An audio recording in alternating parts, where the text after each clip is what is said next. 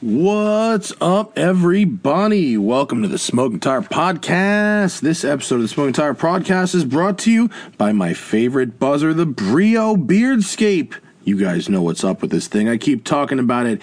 Everybody owns a trimmer, that battery powered or plug in buzzer that trims your hair, and everyone has had a bad experience with one of these things sooner or later. End it kill it dead, get the Brio Beardscape. This is a portable, battery powered, rechargeable buzzer. It has a ceramic blade instead of a steel blade, so it lasts longer between lubricants, lubrication periods. It doesn't rust. It's got a really nice high horsepower motor that cuts through my thick Syrian beard, beard hair, uh, even when I get lazy and I scraggle it out. Uh, and it's got a battery that lasts a really long time. I literally charge my Brio Beardscape once per year, like literally once per year, and it takes like one overnight to charge. So I don't have to do very much at all. I can bring it on the road with me, and I know it's not going to die because it has a beautiful battery indicator on it. Uh, this thing it's it's great. I talk about it, and, and, people DM me. They're like, eh, "You really mean that?" And I'm like, "Yes, it rules." It may be time for all of you to upgrade to the Beardscape. Go to brio4life.com. That's B R I O, the number four life com and use code SMOKING at checkout to get the best price on the internets for the Beardscape. That's brio4life.com. Use code SMOKING at checkout. And let's talk about Race Chip. Race Chip works with your turbocharged and your supercharged cars and you can you can play with things. They leave things on the table for you when you have these forced induction cars. And with race chip, you can get a healthy increase in power and torque up to 30% with just plugging and playing. You can also get better fuel economy on the highway. It's easy to plug and play it, just 15 minutes. There's specific manuals and installation videos on YouTube, totally accessible, and all your engine protection mechanisms will remain active because it does not modify the ECU itself it's easy to remove if you want to uninstall it, and after removal, the car is in completely stock condition. It's TUV approved in Germany, which means it is safe. It's good. TUV is way harsher than uh, than America. Um, it's been tested with several magazines, TV shows, and content creators, uh, and there's a warranty of up to five years and a 30 day money back guarantee. If you're not satisfied with Race Chip, follow them at Race Chip Chip Tuning. That's Race Chip chip tuning on Instagram. They say the word chip twice. Race chip chip tuning uh, on Instagram, YouTube, and Facebook.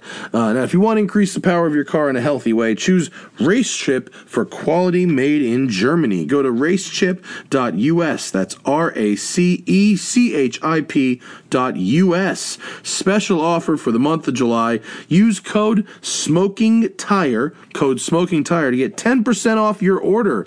Limited to one race chip per customer in the month of July. 10% off your order with code SMOKING TIRE at racechip.us. Hit them up and get that power, son. All right, on this episode of the Smoking Tire Podcast, we got Ryan Zumallen in studio. He is an automotive journalist. He's written for all the big buff books, and now he's written a book book. Uh, his book, Slow Car Fast, is available for digital download. I bet you can guess what it's about. Uh, it is nonfiction. It is about slow cars fast and the virtue of that. Uh, there's a he has a reading in Long Beach. Uh, if you're interested, July 27th, uh, 28th, the, the 28th from 3 to 6. Check out Ryan's Instagram for that. And uh, we're talking Slow Cars Fast with Ryan Zumallen on the Smoking Tire Podcast. What up, motherfuckers? It's the Smoking Tire Pizzodcast. Get in the fucking game, people. How you doing? We're live from the West Side and the construction workers outside did uh, just left. Ryan Zumallen in the house. What's sir. happening, brother? Not much, man. Thanks for having me. Did you see the shit show out there? Yeah, it's nuts. Did you see what they're fucking building? No, I just I saw it and just immediately went, turned, and got away They're from it. putting something the size of like a dump truck underground. Jesus. yeah, it's the perfect thing to accompany a podcast They're studio. building uh, Elon's tunnel. Right. Oh my God. Hyperloop Station One is that's dude. That would be the greatest fucking troll if Elon ended up trolling me by putting a, hy- a fucking Hyperloop station. They don't like me at Tesla right now, Yeah, man. there'll be uh, the drop off from Smoking Tire Studio to Dodger Stadium. Right, exactly. exactly. Uh, follow Ryan on Instagram. He is the author of Slow Car Fast, Yes, which is coming out now, and uh, a career automotive journalist and hair model. Uh, Zo- Zoomy575M on Instagram. And uh, what's happening, my brother? Welcome to the show. Thanks, man. I appreciate it. Thank you Um, for coming in. Yeah, a lot is happening. Um, You wrote a book. It's a crazy summer. I did write a book. How about that shit? Yeah, That's crazy. it's wild, man. Do you have a, is there cover art yet? If I Google Slow Car Fast book, will I get it? Yeah, this should come up. Because you sent me the chapters, which I read. Thank Awesome. you. I enjoyed them. Great. Uh, slow car. oops, I probably should look this up before you got here. Book Ryan Z. Let's see what I get. that should come up. Where's the cover? Oh, No, can, can I have that's no not- images? Where are we? Do you see anything familiar? No. Ah, you motherfucker. Uh, the Instagram. The Instagram. On your Instagram? Yeah. Oh, it's probably right. Oh, here. That's a flyer. For That's a our- flyer. for our reading in a couple weeks. You have a reading. yeah. How's that feel? Uh, to do a reading. Dude, it's wild. It's like I just imagined, hey, it would be really cool if I called my friends who have a brewery and they let me do a reading, and that it worked. I was That's like- why it's like- good to have friends with I was like, this stuff just works. Like if you just ask for stuff, like yeah, it's why no matter what you do in life, always know somebody who has a brewery. yeah, that's worked out pretty nicely. So Um, the book Slow Car Fast, I uh, I take it most of our audience will pretty much understand the gist of what it is. Yeah. Uh, the millennial mon- the subtitle is the millennial mantra changing car culture for good, which says a lot actually. Yeah. It sort of fights the uh, the the premise that millennials and young people don't like cars. Uh, it fights the premise that cars need to be faster to be better. right. It fights several premises, and that's just in the like two chapters you sent me. Yeah, I think um, these are all things that are that are happening in car culture right now, and I wanted to. I, I've just found it so fascinating to see all the ways that shows are changing, people's taste in cars are changing, people's taste in the way that they talk about and consume car content is changing, and um, I just was, uh, frankly, surprised that no one had documented it yet. I think it's been documented in bits and pieces. Right. I think it's you know, um, in an ADD culture, it's been documented in a highly ADD fashion. I bet you could find a trail of memes several years, you know, long. Yeah, but in something that you could sit down and and trace Um, No. a th- through line, Totally. from here's where it started to here's how it got here now. Yeah. I wanted to see something like that, and I thought, well, if I maybe I maybe I'm could be the one to put it together. Yeah, I mean, uh, i- i- and I think your arguments are very sound. The ones in the in the two chapters I saw. I'd like to see what else there is too. But um, you know, I, if I had to take a swing at it, I'd say it started with the 2009 Nissan GTR. Yeah, You know, the and the and the the. I know people had talked about Nurburgring times before, but the real, um, not just the Nurburgring time, but the Nurburgring video with the overlayed telemetry Right. You know then it's like cars stopped like riding very you know, the, the suspensions all got really stiff Right. and uh you know everything became the dual clutch gearbox is faster and then we need all-wheel drive system and blah blah yeah. blah It became mandatory to Yeah. to have these things. Yeah. um, make sure you had the uh, twin scroll super uh, turbochargers and um, some kind of all-wheel drive system to carry you out of corners faster Right. because that was more important to that was going to capture more attention than a zero to sixty because at that point zero to sixty was I mean like you said with the 0 to 60 is- GTR is- yeah G, yeah go ahead made it almost irrelevant uh, for eighty the grand. GTR did, and now electric cars. I mean, it, uh, Yeah. you know, I, I just put up a video of the the Lamborghini Huracan Evo, which uh, you know, even with a dual clutch gearbox, is still mm, ish analog ish feeling because you know to go in your fastest mode, you have to put it in manual. It's got a naturally aspirated engine, so it's a little more that kind of old school feel.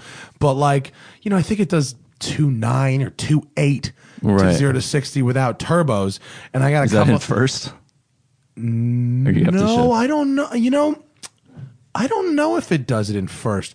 I'll tell you what, man.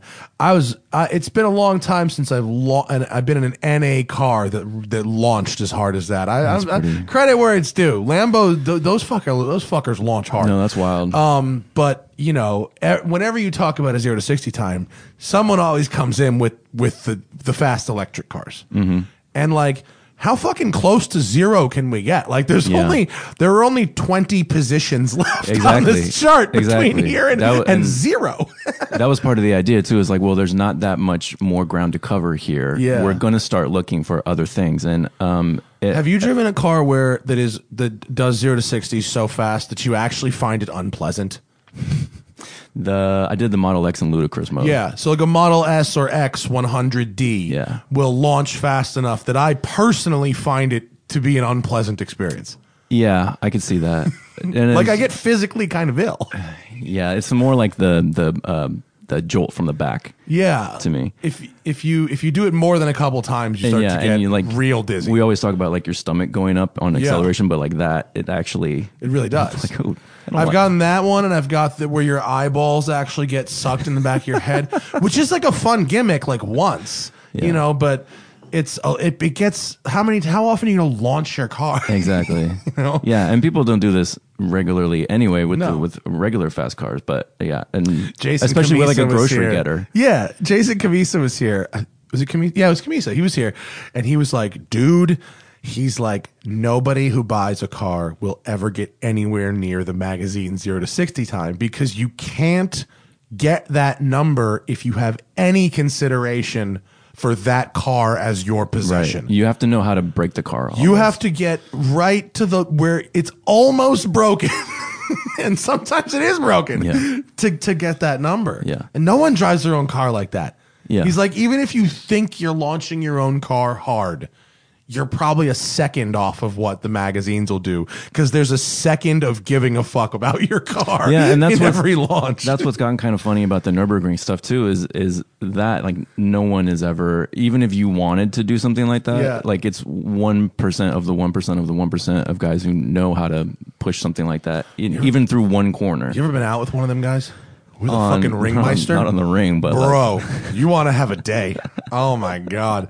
where were you in? Ron, uh, his name is Ron Simmons, I believe, Ron Simmons, and he's the owner of RSR Nurburg, which is a, a, a race car rental place at the Nurburgring. And I was sent to this guy by someone else who's a racing driver, and he must have primed him, and they were, and he was showing off, and we went out in the wet in an M3, and this guy was like trying to scare the shit out of me, and he succeeded. Race car M3, like No, roll no, cage and everything. street car, Oh wow, street Jesus. car drift lap wet Jesus. you know and then i went out with another guy who had done 15000 laps and broke every single rule that they told us to obey in the play only pass on the left like oh no this rule does not apply to me fucking dive bomb we were in a volvo and this guy's dive bombing like gt3s you know Jeez. it was one of those i'm sure you've had those experiences where you really find out how much it's driver Yeah, the the gap between even people who have had a ton of uh, instruction, like Yeah. the gap is just insane. Yeah. Um, I recommend, by the way, if kind of just I'll throw this out there. RSR Nurburg, uh, they, they no no financial consideration, um, but if you're going to the Nurburgring, you must hit up RSR Nurburg, and um, they have a fleet of let's see, wait, uh, blah blah blah, blah car rental. RSR Nurburg car rental. So they have a fleet of dope shit. These are car people, and uh, they have everything from these little hatchbacks uh, all the way up. You can go down to McLaren, Ferrari F12, Porsche, GTR, you know, all kind of stuff. And they have facilities at Nurburgring and Spa, and you can rent the car and drive it. The drive from Nurburgring to Spa is amazing. I'd almost want to drive something super slow. You do. on the ring the first time. Fully, and you want one of these front row And you- Fiesta yeah, ST. yeah. That's Yeah, your car. Yeah. I went there in this. Uh, where's well, it this is a right hand drive, but I had the left hand drive, the Renault Megane RS two sixty five, which was um, sort of like a French Focus ST, mm-hmm. and it was fun, and I enjoyed it. The hot hatches they get there are there's so much more variety. They get great. They're really cool. There. They really do. These these Renault Sport shits are dope. And you know what's really cool that no one ever talks about? I don't know if they have it at RSR. Someone else had it. Is the Suzuki Swifts? Like those were really fun too. See, they got BMW M2, Caymans, M3s. They got tra- uh, like race cars, like the RSR editions. They do. They have like uh, cages and stuff like that. So they're a little more. Uh, you have to raced ride in those, or you can drive them. No, no, you drive.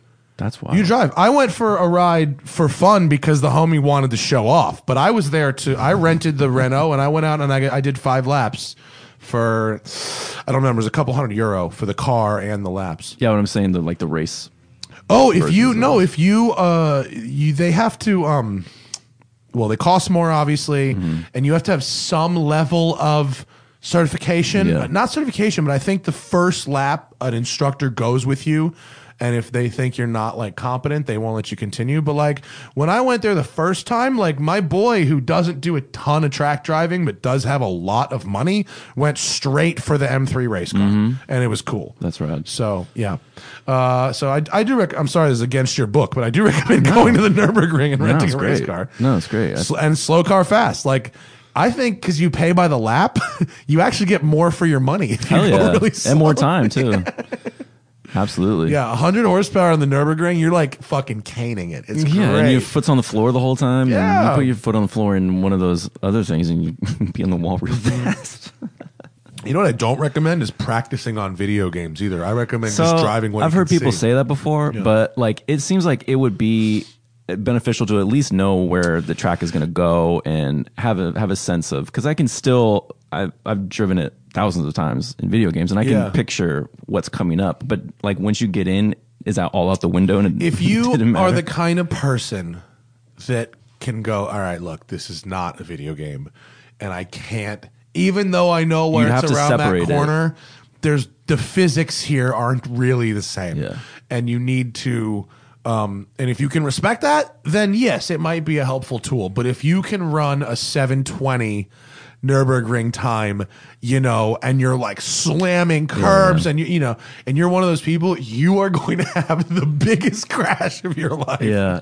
So for some people, I think the guys who really, really take it seriously, and girls, excuse me, but uh, Good catch. it actually does help quite a lot, and you're starting to see um, racers that are with with real careers that came up on video games. Oh, I'm not dismissing it entirely. Yeah, I was I'm- strictly talking about yeah. not crashing at the Nurburgring. Yeah. That's all. But it's it's I just I just find it. I just find it super interesting that uh like not only are they okay they've been racing their whole life and they also play video games. It's like no they started Started with video games, Yeah, yeah. and that's and that got them the ticket into a race car because their times were so fast Yeah. and that's that's turning into big business now too. And Well, it democratizes racing, Yeah. right? If you don't, if you you know you can't afford a race car, but you can afford an Xbox, right? That's that's a good way. or even in like a, a tiny little simulator like a basic yeah, or, or whatever, a, a digital Yeah, yeah. thing instead of a physical thing. But um, but also it's it, it democratizes it, but also it kind of like shows you that racecraft is totally like a learnable skill because Mm-hmm. nobody is born innately good at video games. Mm-hmm. You know, so and and and I think racecraft in a in a in a car is a totally taught thing. I mean, there's like some people have like that the fucking crazy eye, you yeah. know. And some people have like the Senna thing, but like ultimately the physic the physical turning of the wheels and the pedals like that's taught. So um, if that gets people a ride, like that's amazing. um have you heard of that simulator bar restaurant in Hawthorne, I think? Uh, base fifty one. Yeah. I have heard of it. Okay. Um, yeah. Have you been there not yet? to- no, not to give them a shout out or anything, Give 'em a but shout out. It's pretty cool. It's a. The, I mean, they don't. They're not a sponsor. It's but- uh what's the adult video game? Was it like Gearworks or something? They're like Dave and Buster's. oh yeah, yeah, It's Dave and Buster's for uh, racing video games. yeah. They got these full motion sims, and you can have a race with your friends fully drunk. Yeah. and that's really what you know. It's one of those things you wish you could do. They got Yeah. food, and you can have parties there. It's pretty. It's pretty gangster. I, I admit I have not been. They've invited me several times, and I haven't gone. Yeah, I need to get out there too. I've been meaning to. You want to try and go? do an we article. should. We should really go. Yeah, let's we do should it. like. We should just like get uh, like seven people and a keg, and and we do an endurance race. But the checkered flag comes out when the keg is done. No endurance race. We- It'd have to be like many different sprints, and like we see who can who can drive the best as you get progressively. Oh higher yeah. PAC. Well, I always wanted to do that. Do you remember that old car and driver thing from back in the day where they had people doing that? Uh, I saw they did a test. They did one with alcohol and they did one with weed back Yeah. in the day. I, the weed one I'd love to redo because I'm telling you I could get close. But it was on. It was that was with real cars though, right? Oh yeah. Okay. And it was printed in Car and Driver magazine Yeah. like 1980. It was like wild. it was like David E. Davis and those guys and like I think it might have been Brock Yates. That's funny. Yeah, it was old school. And they were fucking smoking weed and doing autocross.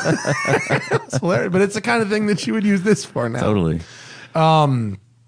You know what I like that you brought up in uh, in the chapters of the book? What what ch- did you give me like chapters 1 and 2? Is that pretty much what you gave me? Uh, I think I gave you four. Okay. Uh, I'm just just curious where it came in the whole argument. But um, you did bring up safari cars, which I really like. Yeah. Because I'm in that club now. Yeah. And that's like a good slow car fast. Like the off road thing, I like like that people are realizing like, okay, cars have definitely like outpaced roads.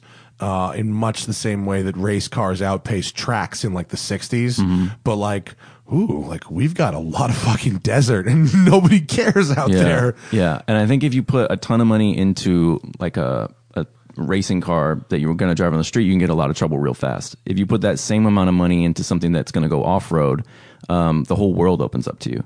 And like you said, I think people are starting to to realize a that the capability and performance of cars is is going to get somebody in trouble pretty Yeah. soon, pretty quickly.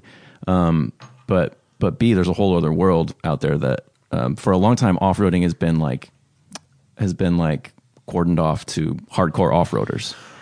And now it's not. it's- yeah, it's not. It hasn't been in my experience. Although I've met nice people doing it, it doesn't give off the impression of a real welcoming. It's they're Right. very fucking hardcore. Big toy haul. And they'll all say, "Oh, they're the best guys you've ever met in my life." And Anytime I do, do a anything for video you. with mild off roading, like my off roading isn't good enough. Right. Like there's all, there's like no amount of hardcore you can be Right. to be. You know what I mean? To get Yeah. in that club. And tough. and there's some there's and there's an amount of smirking at like the overland thing, the growth of that community going on right now. But that whole thing, the whole premise is you can go off road too.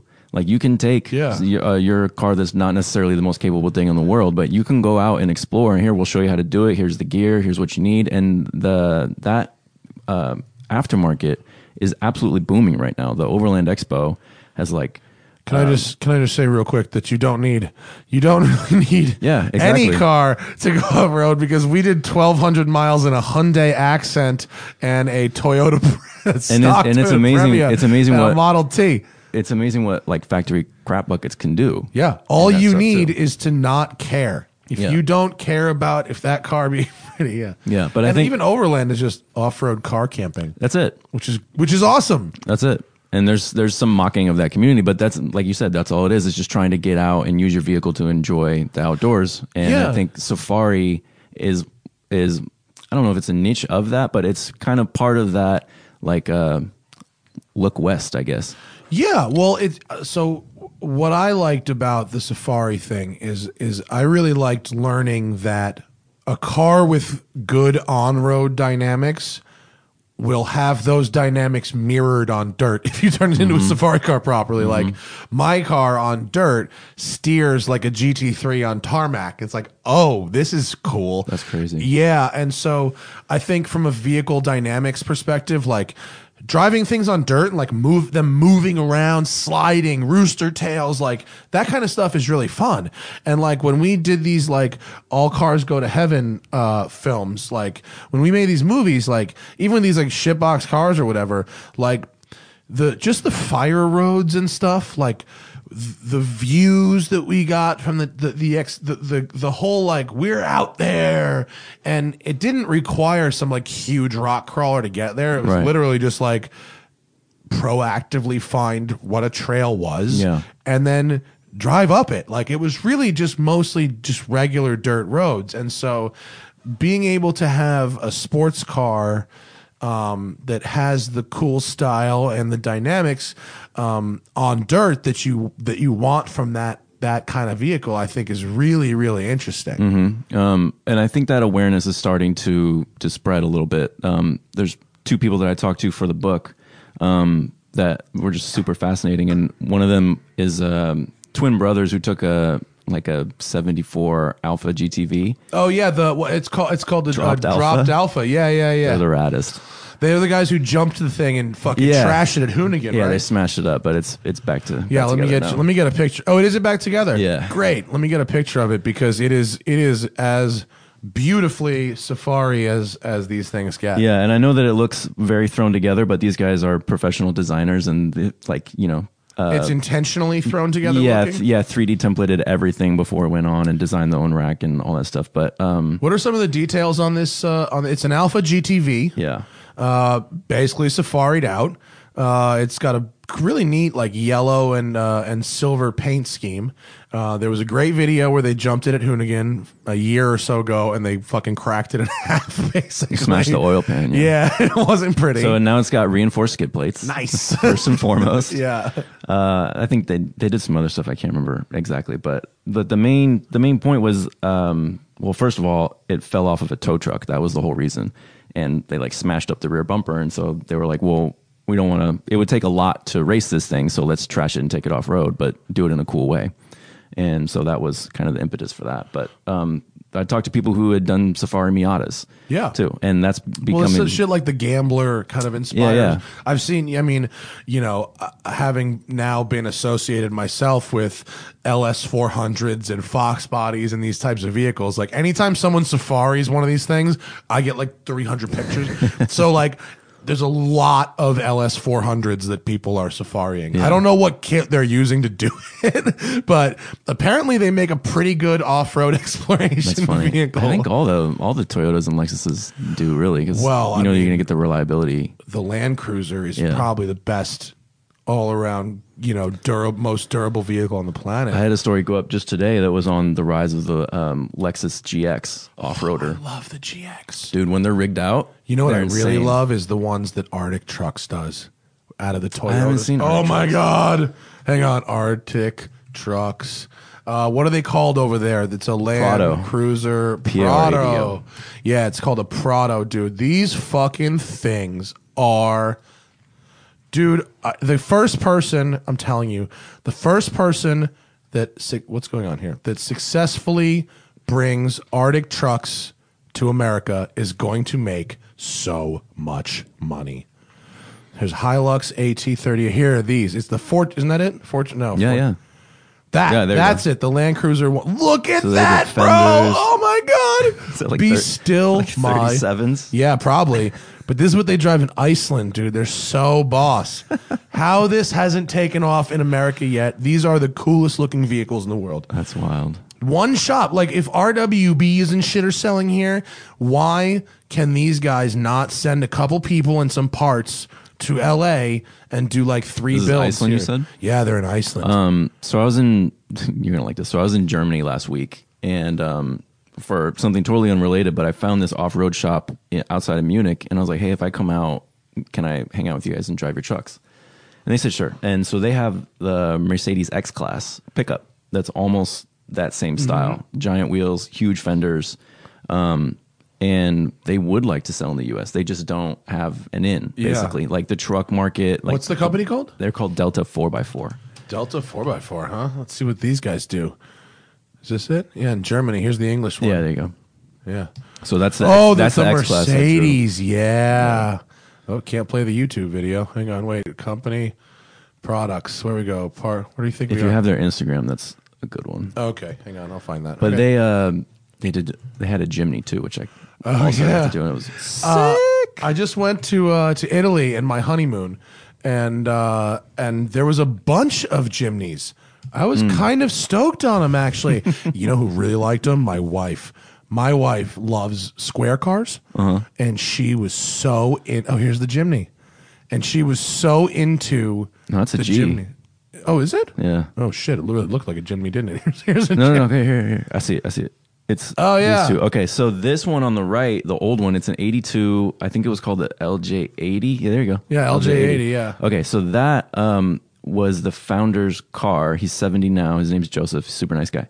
Um, but he raced it in Paris to the Dakar. Oh, cool. Um, uh, and finished. They did however many thousand miles in that crazy thing. It's got a four speed, and then they did this. The new Jimny did it up to decals and everything to, do exactly like it. it's rad. Uh, and we took them both out like in farmland and tore up a bunch of trails. Oh, what a- how super fun is that? It was super fun, and um, you know that's still a race car. So it's still, I got in it.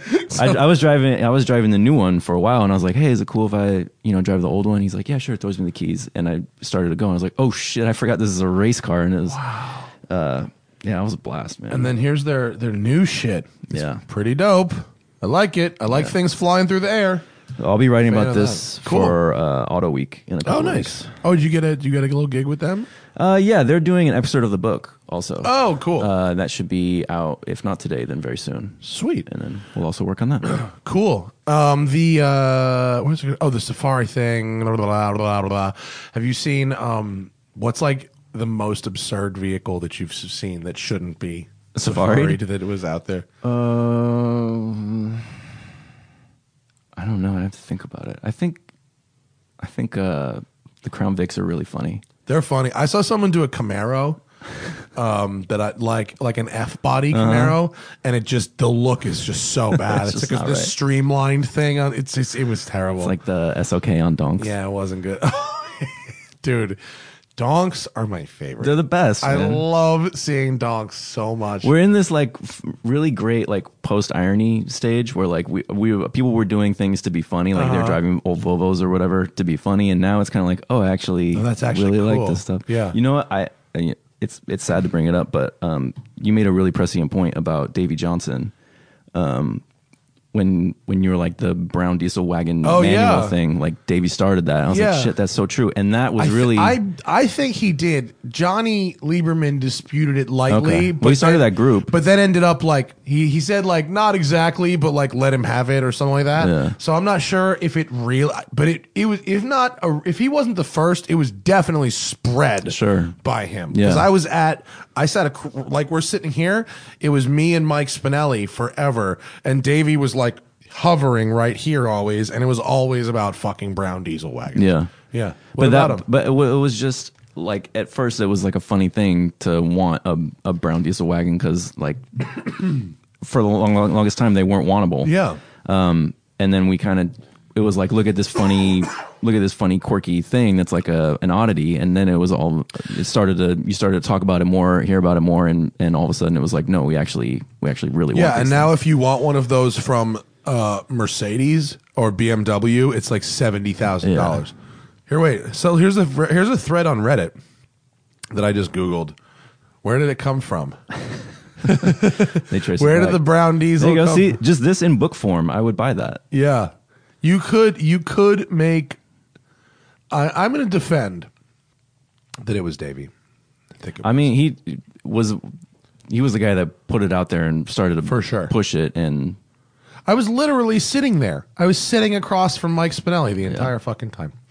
Um, the other thing I like about safari cars in general is not is because our uh, I think it's fair to say that our urban infrastructure is fucking crumbling. Uh, roads do not get taken care of the way they should. Um, you know, part of the reason people are going to crossovers as opposed to sedans and stuff is the hatchback loading in. Americans say they don't like hatchbacks, but they do. They just call them crossovers. Yeah. They just want them with all wheel drive. well, I keep hearing we have an aging population too, and it's easier to get in and out. That's, I mean, that's true. As, I think that's true as for my parents, for sure. Yeah. Um, but also, I think like a lot of our cities feel like kind of like off roading. Like Yeah. when I go visit my parents in Connecticut, like they live in Greenwich, it's like a nice area.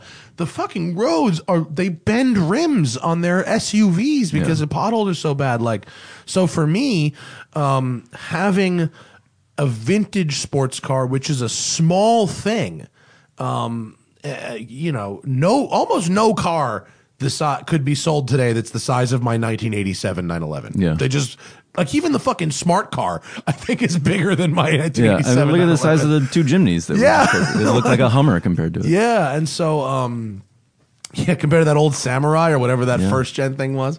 So like having that kind of ability to take bumps combined with the small size to me is like super super super super appealing. It's funny because we could just fix the goddamn infrastructure, but We also don't need self-driving cars. We could just teach people to fucking give a shit about driving Yeah. like they do in other countries. Like I, it annoys me to that when people talk about how the a self-driving car is so much better than the average driver. It's like, okay, it's better than the average driver. What about peak driver? What about a well-trained driver? You know, I really would. I wouldn't even give him that. I don't think. I think that's that's probably someone who hasn't read a whole lot. I, Except I, I don't. First of all, I don't even think that statement is true. Yeah, yeah. But I think if the statement were true, its merits are flawed to begin with. it's not going to matter because we're not going to get those for a For- really, really. Long, I, I don't think in our lifetime. Yeah, uh, fully either. fully self driving. I, don't think think so either. And the way you can tell is uh, at CES this year, which has become a de facto auto show. Uh, three years ago, everyone was saying level four is here by this year, level five is here by this year, and this year, what everybody started saying was we're focusing on level two plus. I when it when they pivoted to level two plus, Yeah. I I had a real.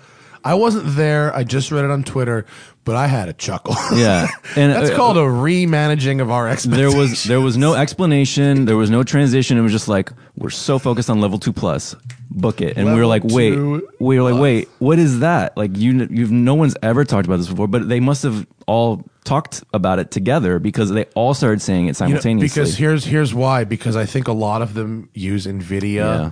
and there was a there was a an Nvidia press release. I think that it. is probably has a lot to do with it. But they're they're all starting to back off. I think they all realize that they they overshot quite a bit and they overspent most importantly and they're they're kind of going okay what's a good way to scale back Yeah. and still move things forward and it's perfect level 2 rather than because 2 to 3 is the big switch and they're all realizing okay 3 is going to take a really really long time Three is basically where your hands no longer have to be on. The Yeah, the driver intervenes when necessary, but that's it. Yeah. Otherwise, like you're just riding, and uh, that's that's not going to be possible for a very long time. So what we what's more feasible is we just continue to upgrade the systems that we do have in things like autopilot Right. or uh, Super Cruise, things like that. Systems that are very good and are very helpful, driver assistance systems, but um, but not self driving. What I what me and Alex Roy want to see happen is we want to see um, parallel autonomy. Basically, it's basically we want to see a car that you drive yourself, but that is virtually uncrashable. That's what we want. Yeah. Not I want to fucking take a nap in traffic. I want to drive. But like if the shit hits the fan and you really do know better than me what's going to happen, make me not crash. Yeah, That's it. Otherwise, leave me the fuck alone. Yeah. Because for every story you hear about one of these systems saving someone from crashing, it all, you hear another one where it almost steers into oncoming traffic or it almost runs into a jury bear. I've personally experienced that, and, and I know these things evolve fast, but like, they can't read construction zones. They don't know what to do. bro, and we're talking about a fucking liability nightmare. Yeah. Who, Yeah. who, you- you- no company would insure these cars. Yeah, you know what I mean. And there is some really interesting, uh, like driver evasion or collision evasion stuff going on. Where um, the reason I was in Germany last week was uh, ZF or ZF as they call it brought us out to show like um, all their new technology and stuff, and they have developed all interesting. these. What does a ZF press launch look like? it was great. It was- Really? it was do they just bring yeah. like a million cars that have ZF gearboxes in them, or what do you do? Uh, so we talked for like ten minutes about the gearbox. Really? It's For those who don't everything know, else. ZF is a company in, from Germany that makes transmissions, that licenses transmission designs to other people, including Chrysler, and that So does the big ones are BMW, Land Rover, uh, Chrysler. Jaguar, Yeah, yeah, JLR. uh, Audi, Yeah, bunch of Volkswagen, others. Audi, Porsche use them. Yeah, they also make a ton of other stuff. So a lot of the systems they make sensors, cameras, lidar, uh, and then all kinds of steering, braking, um, uh, automated driving systems too. A lot of the Super Cruise stuff is ZF. Oh, neat. I didn't know that. Um, They also make this is interesting too. The rear steer system in basically every car that has it. Oh. Lamborghini, Ferrari, Audi, Porsche? uh, Porsche, the Panamera. I just drove the 911. uh, the Huracan Evo has a rear steer. It's all the exact same system. very neat. Which is which is funny because you they'd never offer that up to you, but No, Eh, well, I'm not surprised. Yeah. I mean, I, you know, eh, anyone who's around cars long enough starts to learn that there's like six suppliers. Right. For, if it's not ZF, it's Bosch or it's Magneti Marelli Right. or you know what I mean. There's like there's like six people. They make everything. yeah. So also, How do of you arrange these parts? yeah, one of the other things they had us test was uh, a previous gen Type R because we were out there and not in the U.S. where we don't get it. But they put the rear steer system in that because they're uh, redeveloping it for like hot hatch. Sizes. Oh, in the in the shorter, the weird looking Yeah. type bar. Yeah. Oh, how was that? it was a blast. It was awesome. That How, car, how that did the rear steer affect it? it was it i was expecting it to like wildly swing you out Yeah. and it's just super stable and smooth all, all it is they had a slalom course and all it is is you are suddenly able to carry a lot more speed and you're like wow i'm a great driver i improved Mm-hmm. well, so much and it's that's like what they no do they, in the they just had it off and then they turned it on Yeah, the Porsches and the Lamborghinis. I mean, it's just it it's they really hide it. It makes it it just makes that car much calmer when you're going fast Yeah. and much more nimble when you're going slow. And they fucking hide it really well. Yeah. But when I made a you know, I flipped a little bitch on the on the in the Angeles Forest in the in a Huracan of all things, and you go, "Whoa, hey, where did you come from? Turning radius, hello, wow hello, turning radius." that's pretty cool Yeah, it was. yeah nice. i didn't i didn't whip it around or anything but it was very nice. Well, I have to make U turns for photos sometimes. That's true. So Yeah. So one of the other things they had us do was um, a ride along in cars where the driver would have his hands off the wheel and they would have a like a like a blow up object in front of it, and we were going Oh yeah, 50 kilometers. So what's it like like, an 35? inflatable bowling pin kind like of a, thing. no, it's shaped like a little kid actually. and uh, uh, there, or no, we drove actually, and they would say, "Don't brake." Uh, just dr- just drive at the child. yeah, just go. And the, but you had to you had to do an input, and then when you Uh-huh. did an input, the wheel would like recognize. First of all, it recognized the object, and then second of all, it recognized that you were trying to turn, and then it would like quickly do it for you? Yeah, it would kind of not take over, but it would give you a lot of extra boost. Um, and then other systems where what did you like? Try to run over the kid? No, I Can you? Yeah, I want to. Say, no, we we asked him like, what will happen? He goes, if I was like, what will happen if I don't turn? He's like, you'll run the kid over. so you you do have to make some kind Yeah. of an effort. Okay, But uh, but there were other systems that uh, you know these things are getting really good. Like they'll Yeah. recognize things and, and break really really well with plenty of space and uh, can turn you out of the way and do all kinds of things. But that's that's level two plus. That's not that's not getting to a Yeah, place the- where you yeah, can take a nap in your car and get to work when you wake up. for sure, dude. We're so far away from that. That shit is crazy. Yeah.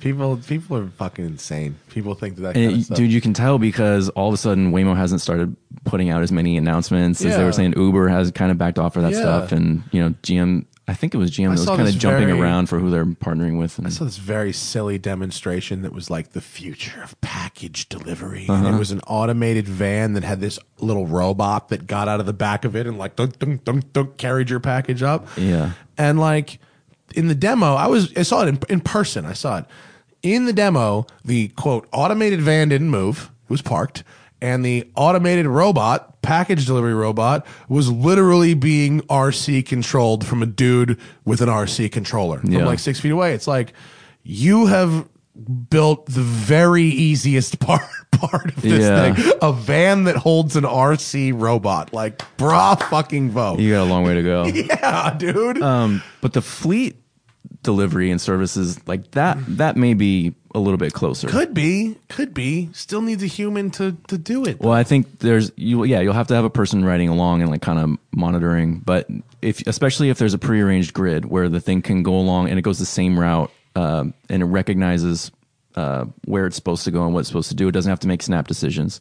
Um, but immediately there's a market for it. First of all, where like with uh, autonomous cars, we don't we don't know. Um, if people are going to rush out and pay however much money for that privilege, but for fleet services, they'll do it in a heartbeat because it'll Yeah. save money um, in whatever business case they make. Like if you can show a UPS that you're going to save them uh, a thousand dollars a day per vehicle, Yeah, they'll, they'll give they'll you all the buy money a thousand now. right now. yeah. Um, You know so what I I, think the, the business like case, that the business case for the delivery stuff is going to make that technology come a lot quicker than the consumer stuff. I agree. Because they'll fund it. Yeah, Yeah. I think the if they did like you know they have those like road trains in Australia. You ever see that? the road train. Yeah, and they drive across the outback with like very powerful semis uh, that pull like like ten like or more. Like look at these, look at this shit. like th- I'm so I was always I was always thinking that like if you had something like this that but you know if it if it if this thing pulled half as many of these you know but it had and if it was if it was one driver controlling a quote train mm-hmm. of you know of like follower trucks. Mm-hmm. You know what I mean? Because it does need some kind of minder. That um, seems impossible to control. I think they literally only. I think they assemble them specifically to drive across the outback. Where there's no so they're else- literally on just the going, yeah, like straight. Um, and I think that one is particularly long. I think most of them are like four, five, six cars, and that one I'm pretty that sure- there was like twenty. But yeah, I'm pretty sure we have regulations on it, but if not for that, I don't see any reason why you couldn't. But like you could train these things up autonomous. You know, one one guy leads. You know, a few of them. Yeah, I don't know. That's kind of the idea behind weird. platooning too. Have you seen Have you seen that stuff? No, what's platooning? Platooning is when you take three or more full size semi trucks, um, and the first one has a driver, and the the ones behind it do not, and they're tethered. That's what I meant. Oh, I didn't know the term, but that's literally No, but these are actually hitched.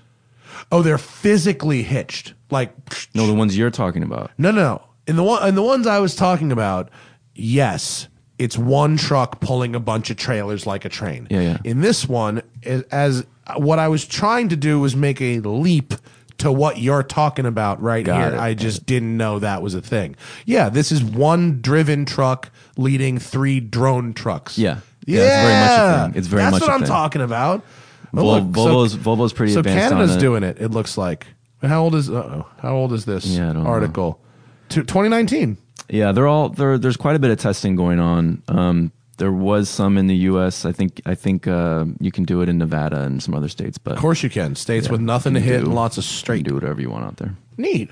Well, that's good. That see, I could I could see that being a thing. Yeah. that would that seems like it would work. We'll see. It, I think Daimler backed off of it. Um, so we'll see. This, this the whole autonomous stuff is like you you go forward a little bit, you go way back, and then you go forward a little bit more. Turns out it's hard. yeah. Uh, so what else is what else is happening in the uh, in the uh, slow car fast world uh, outside of the chapters I read? Um, what are some of the other things we need to know? A lot. Off-roading think, is great. um, Off-roading is rad, first and foremost. Um, I think the way that car shows are changing and evolving to to um, meet more people and welcome more people uh, is one of the big uh, talking points right now. Just in terms of like the frequency and location of them, or or no, the by way that doing they- specific things. the events themselves. I think Like, wow. Well, like Grid Life, I know you. oh, Grid have Life's had a the lot shit. of experience. Hell yeah, Grid Life rules. I think Grid Life, Radwood, um, just stuff like that, where it's it, there's more to do than the cars. Yeah, well, Grid Life, I think, is a was a really good idea. I don't know if it came before Forza Horizon because Yeah. like the what I use is the um, the Horizon Festival uh, as the example. Um, but Grid, they have, well, it's called the Grid Life Alpine, Alpine. Horizon Festival. Um, Grid Life is a motorsports and music festival um, I've been uh, a bunch of times. I've like, emceed it and done uh, a bunch of stuff with them, and I've it's been great. So they have track war uh, activities, uh, HPDE. They have time attack. They have drifting, and then they have a, a music festival at night. And uh, because of that, you can see in the background of this scrolly video here, there's spectators, there's camping, there's partying, there's food and vendors and music and let's be honest, people are getting fucked up. Yeah, you Um, can go just to party. People, lots, most, most of the people go just to party. Yeah. Um, and so I think yes, that, and I, I imagine they got to get some people from that crowd who go, man, this, that race car shit looks pretty cool. We Mm-hmm. Yeah. should check that out. And I would put Luft in that group a little bit. It's not exactly the same, but just in the way that it's kind of changed what a car show looks like and feels like, um, and who is showing up. Uh, I think has been a really important shift in the last Younger 10 years. people, you mean? Yeah, younger people, but but all kinds of people, different backgrounds, uh, men and women. Um, just just a more welcoming experience where you don't have to know every little detail and prove it to the guy that you're Yeah. talking to. Like you can just go and enjoy things. And I we just the- we just had Goodwood this weekend. I think that's was maybe one of the spearheads of all this. Like people looked at that and said, well. We can we can do something that's like big and involves a whole bunch of different cool things and and go from there.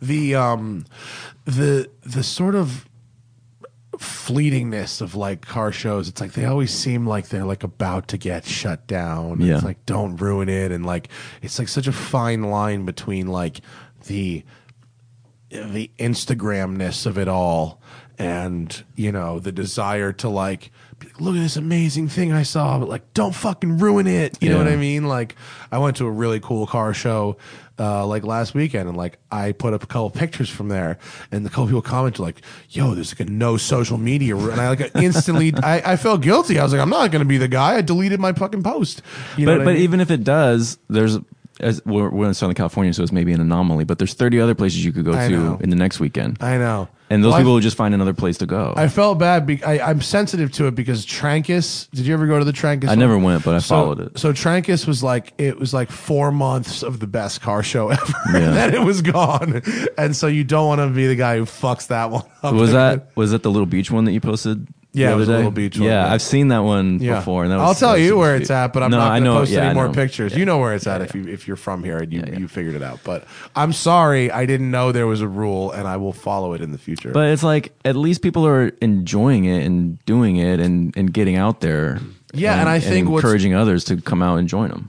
Yes. And I think that modern cars being as digitized as they are, uh, I think the the hyper analogness of some of the special stuff, whether it's the Safari cars or the Singers or Ferrari F40s and Lamborghini Countach, Even like Defenders or something. Defenders or uh, the original Supras. You know, you know the the the I want a drivable car that still feels really analog but isn't as annoying as something from the 60s, you know.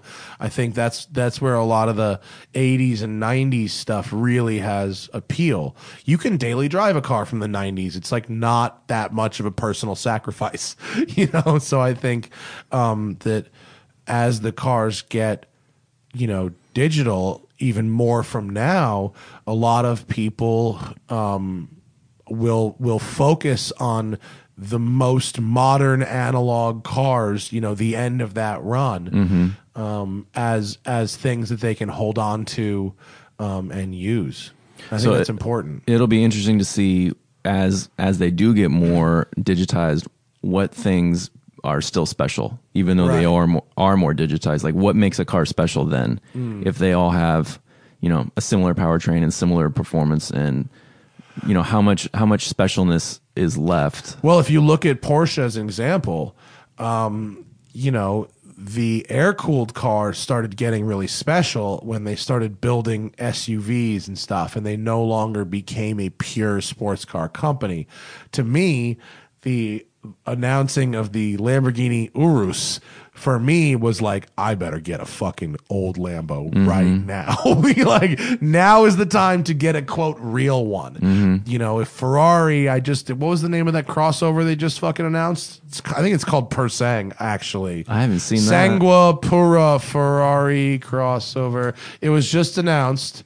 Sangue Puro Sangue, which is which is just terrible. Um, and it, I God, if it looks like this, that couldn't be more. Okay, so that's an illustration. It's not a- from Ferrari. But yeah, I don't want to single out whoever made this illustration, but a, it's not real, and b, So- it looks horrible. How did they get around the thing where they said we'll never build an SUV? They, you can always say something like that and change your mind later. It's why whenever someone says, let's fucking change the CAFE regulations," you know what I mean? Like, oh my god, it's but ever, but ever by 2050, it's like, homie, in 18 months they'll be changed again. Everybody will forget. Yeah, I wonder if the the crossover thing is just like the standard moving forward. A lot of analysts say that it is, but there's also evidence that like, you know, this stuff changes all the time and Yeah. some unforeseen circumstance 10 years Cyclical. from now could could absolutely send it back or maybe this is just how it is. Well, for on. me, the crossover thing stems from what I said before about the roads getting shittier, Yeah. and and even a crossover handles better than a, most sedans from the '90s. yeah, right? you're not giving up as much. You're not giving up as much. The engines are, are more efficient, your fuel economy is acceptable now for a lot of them.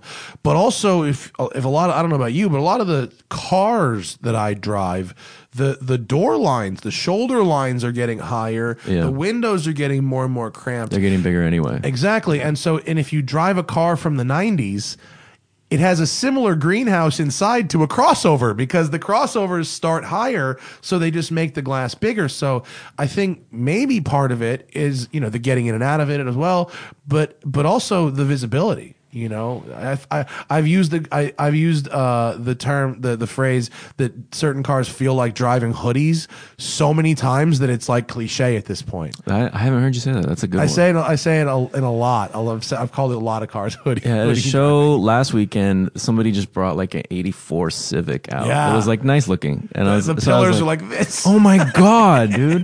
The, you could take a chisel and go think and just like pop the I roof off. swear the interior looked like a minivan. The windows were enormous. They're so huge. The uh, it's called DLO, the daylight opening, was massive. The- You're talking about the square one, right? The Yeah, square yeah. hatchback. Yeah, Yeah, huge windows. It's unbelievable. And I was like, have I just not seen one of these in a while? Or I'm just so used to modern cars where windows are so squinty and the pillars are so thick. Yeah. And this was just like every it was like rail thin all the way around. It was incredible. yeah, I bought a. I just bought a '91 Mitsubishi Delica, and the the I'm From Sean, right? yeah the paperwork's finally gone Yeah, they through live they live uh, right by us. it's uh it's it's hard to to deal with these fucking the cal the the the importing stuff Uh-huh. sometimes but but yeah you know it's it's got this ri- ridiculous visibility 360 degrees like you just can't get that from and even from a minivan anymore yeah. maybe from like a transit or something but but it's it's tough No, even I like no. that I love the I road trip to transit and it was it was great, but Yeah. yeah, but it's not like it's not like that huge greenhouse. Yeah.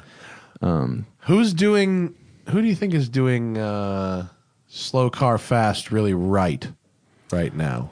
Um, the dropped Alfa guys are pretty good. No, I, I mean, I mean, for like, is any manufacturer getting it right? I mean, Ford killed the Fiesta ST in America, although I hear the European one's pretty good still. But So I think the probably the best examples are are the Focus RS, the Veloster N, and the Veloster N, Type R. the Veloster N is a really good value. That's what I've heard. it's a really fun car, and it's actually It's like six grand less than a Type R. it's a lot cheaper. And the type the Type R has better seats and it's probably a little faster, I think.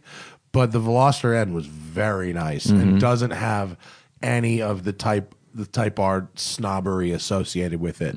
Yeah. It was really, really good. Mm-hmm. yeah, so what's funny is in, in Europe things like that are everywhere, um, but I think we really only have like those three. Um, but it also depends on on kind of your definition of slow car fast. I think if you if manufacturers take a slow model and make a fast version of it, that's that's one. And uh, if you buy your own slow car, trick it out and Yeah. go drive the crap out of it, like that counts too. And I think there's a lot of uh, fun examples of that going on too. Oh, dude, I've had some of the, the most fun I've ever had in videos in you know the Honda N600 with a motorcycle engine in Yeah. it. You know, I drove a dude's Yaris once that had a Corolla motor swap. He's like, I went from Dude. a 1.6 to a 1.8. The Yaris in other global markets, there are insane versions of that car, like the GRMN, whatever Toyota's Gazoo Yeah, yeah, yeah, division the is. Gazoo racing there are one. some insane. Wait, uh, wait. I wonder if I have. Oh, here it was. This is the one. I, this, this is the one I drove. Hang on, I'll get the picture of it. Yeah, this is it. And uh, this guy, this thing mobbed. You know, it was really fucking fast. It was super, super Did fun they to swap drive. it or was it? Yeah, it? had like a bigger, a bigger Toyota engine, Okay. a six speed, and a limited slip diff, and it weighed like twenty two hundred pounds Yeah, that's all you need. like this shit right here, like that joint is these are these are great. These are great fun. This one I drove. Uh, this is a this was a uh, a Mazda two that had shocks and good tires on it, and it was hilarious to drive. the Mazda 2 was great. Mazda two was That was an awesome car. I think they're doing they're doing it nicely. E thirties E thirties are really where it's at. They're expensive now though, huh? Uh, Shit happened yeah, for sure. Uh, I just saw Brendan McAleer wrote a really cool article on the E30 uh, like huge meetup in on the East Coast every year, Uh-huh. and uh, it was it was cool. He mentioned that like uh, more than half of the uh, owners were young people. It was not like old um, or older. There's a good who- blend of E thirty drivers. Yeah, I'm tempted to build one. I don't want to build anything. you're doing builds. I thought I am. I'm tempted to pay someone else to build one. I want to. I want like an M3 power. There, it's like E30. it's like the it's like the prototype um, chassis and feel Yeah. and, and everything. They're so like I drove a shitty one for a TV show and it was awesome. Like it was really nice and it was awesome. a fucking shit pile one. It Yeah. great. I've raced them. I raced one in, in the uh, VIR 24 hours VIR and it was fun as shit to race too and it was I really enjoyed it. That's it's like awesome. great great easy dynamics and took an absolute beating Yeah. we treated that car. Speaking of which, the car I drove in the TV show and the car I raced the 24 are the same fucking car.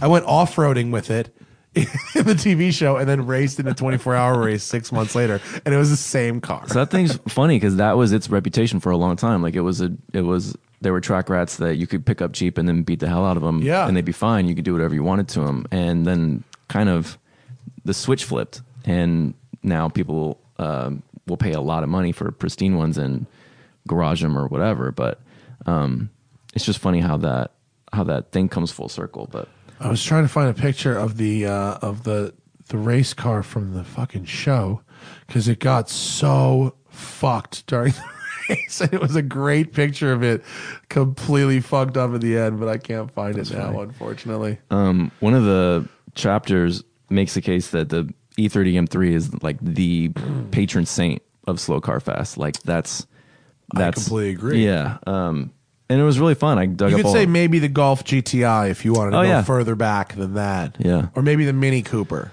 Uh, if Yeah. you really wanted to go back to the 60s. But the but the in terms of like racing, you know, totally. Yeah, and, and and and for how far it's come and where it is now. Yeah. I think too. But I dug up some old facts about um, how it came together, and uh, you know, uh, the original Quattro kind of spurred it on, and uh, Mercedes came out with the 190e. The Um, But it was funny. I talked to I talked to the the Belgian race car driver who won its first DTM season, and I asked him, uh, uh, "Have you driven one lately?" And he goes, "Oh, I used to drive. I drove them every day for a year, and I raced the hell out of them." He goes, "And if I could drive one now, it would be a dream, but they're way out of my league." really? Oh no, that's so sad. Yeah. That's what Valentino says about the Countachs too. yeah, He said they were they used to be work, and now it's a great day if I get to drive one. Um, I I like the E30 M3 a lot, but I don't like it. I I've driven it a couple times, and I've driven one on a very tight racetrack, and I drove one on a on Angeles Crest. And on the tight racetrack, I was like, this thing sucks balls. There's no torque. It doesn't pull out of a corner for nothing. And on Angeles Crest, which is all third and fourth gear, I was like, oh. I get it. There you go. That's what slow car fast means there to me. It's like this shit ain't fun unless you're going real fast. Focus RS, same thing. Yeah. Focus RS is terrible when you're going slow and um, incredible when you're right on the edge of death. yeah, and um, you know, for like if if you are a fan of racing now, um, the cars look really really under control, like Yeah. sports car or open wheel or whatever. But if you go back and watch the old DTM's or even F1 of that era, they're twitchy, they're sliding around, they're all over the place. Let's Um, find. I mean, I gotta get 1980s. The 1980s DTM because you get a picture of like a car that's like four feet in the air. Yeah, yeah, they would just jump Oh, over the I mean, curves. I, am just finding you just find when you if you just Google 1980s DTM, you just find. I mean, every picture is the best picture ever. So just in photos, you can see like the the fury that's like being contained. The like the body Yeah. of that car is trying to contain like all the ability under Here's there. your E30 M3 go diving into the carousel. Yeah, and you can see it. You can see it twisting and I mean, the best is just video. You know, two wheels in the air. You know, God, the 190e looks fucking killer as a race so car, doesn't it? that's so good. Nothing wrong with that. That looks good. I think that's been uh, a huge part of like this Group E resurgence too, um, and and the the slow car fast movement is like as it's been become easier to share photos like this, which were just in car magazines for the longest time. Like Yeah. it's it's become so easy to find stuff like this. Go on YouTube and you can watch ten minute compilations of just DTM cars jumping curbs Yeah. Um, like the availability and the accessibility that the internet has provided has has led to more appreciation of this kind of stuff too. It's not just that we grew up with it and now we're older and we have money. It's also well, like I- yeah, sites like Jalopnik and others have led car enthusiasts to appreciate cars for either ironic reasons or for you know quirky reasons or or whatever. I mean, a car that was you know the car has the circle right it, it's got a circle of okay it's it's new cool then it becomes secondhand enthusiast depreciated cool mm-hmm. and then it's kind of becomes not cool. Then it circles into ironic cool mm-hmm. before becoming actually cool again 30 years later. Mm-hmm. So i think a lot of cars you the key is you you grab them at the beginning of ironic cool start the wave of ironic cool and then you're a, you're a leader at the edge of when they come back to real Exactly. cool that's what i did with fox bodies yeah um man what else what else we got give us if you got any questions for us on this live program get them in now because we're gonna close that down in a minute when and where is the book available how about that Uh, you Let's can pre-order the book. You can pre-order the book now. CarraraBooks.com is the Is website. there a, is there a you got to oh there it is here's the, your Instagram Yeah. Here Uh, yeah. is. So there's there the it is There's the pre-order. it pre-order link carrarabooks.com So we're gonna launch as ebook only. Um, we'll see how much demand there is, and uh, I'll print up some if there if people want that. But uh, the ebook will be out August nineteenth. I, I'm chuckling because I the chapters you sent me I literally printed them and I have I paper clipped them together and I read 440 pages printed Hey, together whatever works. If I gotta rather, read- I gotta people- read paper. If people would rather have it that way, let me know, and we'll do it that way. I mean, look, even if you sold it as a printable ebook, I'll Mm-hmm. fucking get that shit. I'm about it. I liked what I read. It was it was cool, man. I Thanks, feel man. your argument. I am on board with it. I mean, even I, you know, I got a safari car and I got a I got an old uh slow by modern standards but hyper analog uh, Italian car to to go with it. Yeah. So I feel you. And then you've also got I also have to to dive into the ring for my scooter. My Yamaha 125 scooter that I rode here and that I ride everywhere is the fucking shit. and you co- you know what I mean? It goes exactly the right speed for LA to like smoke through traffic. It's it's this I I'm so diehard scooters, but I may upgrade my scooter to a slightly faster slow scooter. I'm getting the Vespa GTS 300 as a demo. it goes 100 miles an hour. it's a Jesus, Vespa. why? I guys, I, like why? I don't know. uh, actually, I'll. T- I think I'll tell you why. I think I can guess why.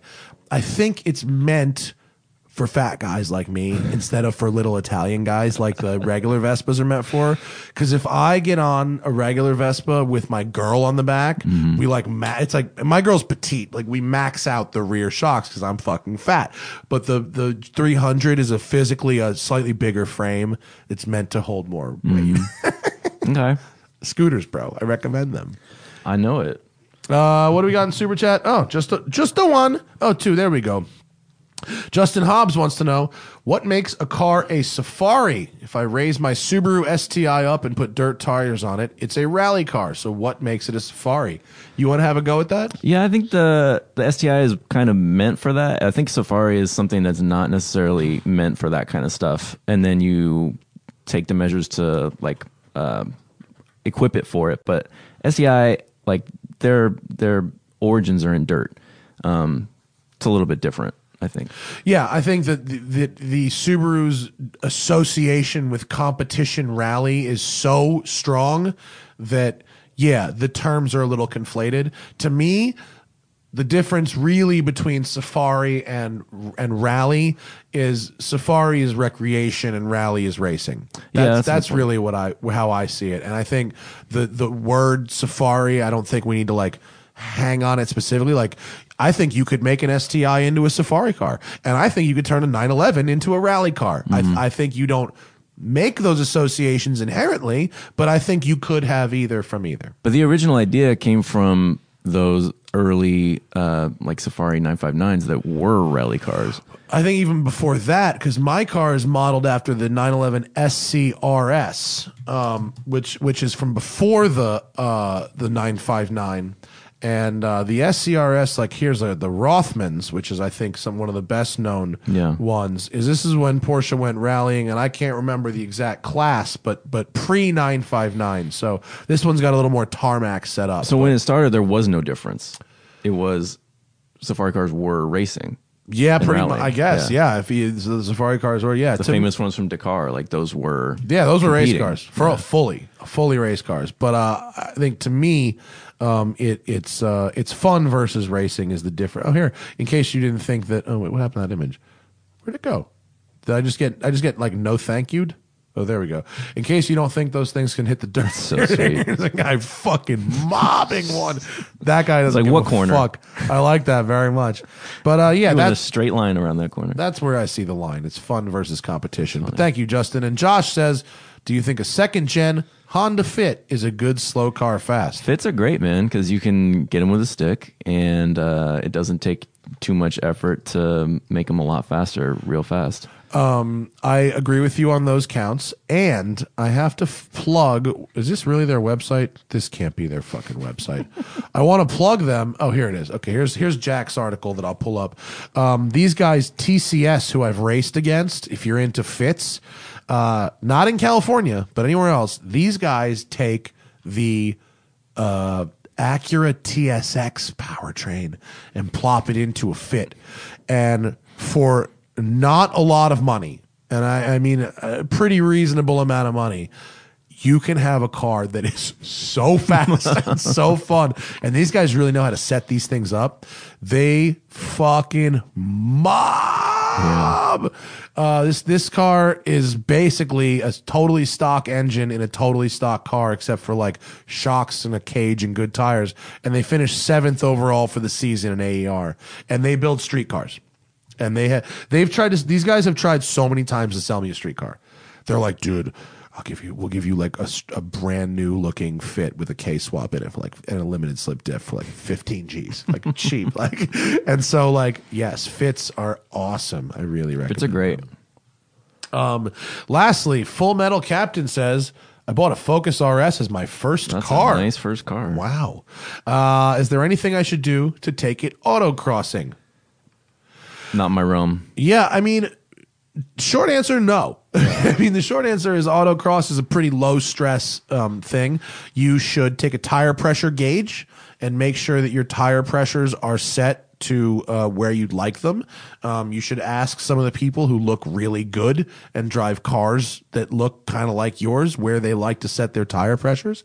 Um, you should also maybe bring a little portable compressor if you have to drop your pressures down. If you want to fill them back up, that may help. I would say just go for it and see what you don't like. Yeah, uh, you definitely want to drive it first and make 'Cause changes that's a lot. after. Of, that's I a don't lot know. of car. Yeah, I was gonna say that's a lot of car for an autocross course. it is a lot of car. That's more like that's for bigger racetracks, and you might you might overwhelm the autocross course real fast. It is, but I know people who have autocrossed them, and I'm sure it'll be apparently a they're- blast. It's probably fun. Yeah. yeah. No, I, I think um, I think you should just go out there and make sure your tires are in good shape. Make sure the the car is as it should be. It's safe and whatever. Nothing's like fucked with it, and then autocross it. And you go, man. I really wish it did this differently, and chances are there is an adjustment you could make to have it do that. Mm-hmm. So there we go. Oh, we have another one at the very end. Steve X Jet says, Would a Land Cruiser properly finish out my garage? I have a Mark 7 Volkswagen GTI and a 997 Carrera S. Fuck yeah, it would. Hell yeah! It depends on. Um, well, it doesn't depend. I would just be curious which one, which series you'd be looking for. If you're still there, go into the free comments and uh, tell us which one you, you would put, which generation of Land Cruiser, because that's a big word. There's a Land lot of really Cruiser. cool stuff. If you go, if you go back for like the the into the '80s series, like Grand Wagoneers would be sweet too. Like, there's a lot of cool stuff you can get. Sorry. Grand Wagoneers are such shit piles. I know they look cool, but they're junk, man. They're terrible. Two hundred. okay, so Let's see. Uh, Land, I mean, look, I am a big Land Cruiser fan. I also think, I, as much as I am not a fan of them, I think a Defender probably. What's a what's an L two hundred Land Cruiser? He says is that a is that what generation? I that? believe it's the most recent. Oh, it is. The new one is oh, that's the new one. Yeah. Oh, the new one is great. I have a video where I off roaded the LX five seventy, which is the uglified. I was gonna say if you really want to turn heads, get a get a an LX and do whatever you were gonna do to Land Cruiser because the parts are all exactly the same. The LX is kind of cool. And also kind of ugly. The new one with the weird grill. Yeah. One, one grill back was better. Yeah, so just pull off the grill and put a steel bumper on the front. True. And go There wild. you go. Go I went nuts. to uh, Zion National Park with the new LX press car with my girl. We went hiking. Sweet. And nobody gave a shit about this thing, but it was a beautiful car. And I mean, it really drove great. It was so comfortable. It was a perfect vacation vehicle. Went off roading in, and it's super fun. A, bus full of Japanese tourists unloaded at the bottom of Zion Canyon. And these middle aged Japanese dudes lost their mind seeing this fat, bald American driving this brand new, le- oh, a Lexus Land Cruiser, and, and, and like fucking looking over every inch of it. I brought out the window sticker to show them, oh, 92,000. And they were really looking So- over everything. They were so excited to see it. They were so funny. proud of it as Japanese. I don't think they worked for Toyota. As Japanese people, they were so proud. And that one especially because it's built in Japan. Yeah. and uh, a lot of the others aren't. Yeah. That's Um, a and Land Cruisers. I learned. I don't know if you did. You ever go on a Land Cruiser press launch? No. I went on the last one. The Land Cruiser is built. Uh, most vehicles, even Toyotas, are built with a ten year service life in mind. Land Cruisers are built with a twenty five year service life in mind. So everything is more durable. Um, so that one was ninety two. yeah, it was So fully loaded. Probably no Yeah. options, no nothing. no, no, no. It was the. But I mean, you get everything right in the base because the Land Yeah. Cruiser, I think, base is eighty two. No The Lexus options, was but not it- much more. Everything's included. There's no. Yeah. You don't have to add for heated cooled seats. You don't have to Correct. add blah blah blah. Like it's all right there. You don't add anything. No, so this it's was like, like- oh, that's a lot for a big Toyota SUV. Well, yeah, but it's like every single one is Totally. is the best model. totally. So LX is. I don't think I would they're- imagine similar. It is very similar. I think it was 86 base, 92 is tested, and it had the crazy stereo. Yeah. The the the Mark Levinson or whatever crazy stereo. So that's five grand. yeah, and it had it had the biggest rims that you could get, and it had y- y- so, something else. Um, but it was yeah, it was not a lot of options. No, Yeah. you're right. Um, yeah, buy the book. Where did I lose it? Oh fuck! I, oh, there it is. buy the book Slow Car Fast at pre-order. If you go to Ryan's uh, Instagram, which is here. Zoomy five Zoomy five seven five M on Instagram. Uh, you can uh, you can find the link right there. And come out to the reading. It's going to be super oh yeah, fun. when is that? Sunday, July twenty eighth. July 28th. It's Three to at- six. It's at Liberation Brewing in uh, North Long Beach. It's going to be super fun. It's a great spot and um and Is really there parking drinks. up front? Is it going to be? You want car? Do you want cars? Uh, we are going to have a couple of small, uh, a couple couple couple of small cars. Okay. Well, if you want, I, I, put it on my calendar. So if you want the Safari card there, the Safari, I'll, I'll bring it. Dude, that would be awesome. Happy to do it. Uh, thank you for joining us, live audience. And if you're not with us live, thank you for joining us, fucking not live. That's cool. Thanks, everybody. Yeah, Ryan Zumallen. That is our show for you tonight, folks. The Smoking Tire podcast is powered by Shout Engine. Get your own damn podcast at shoutengine.com. It's easy. All you need is a microphone, a connection to the internet, and ideally something to say. See you next time.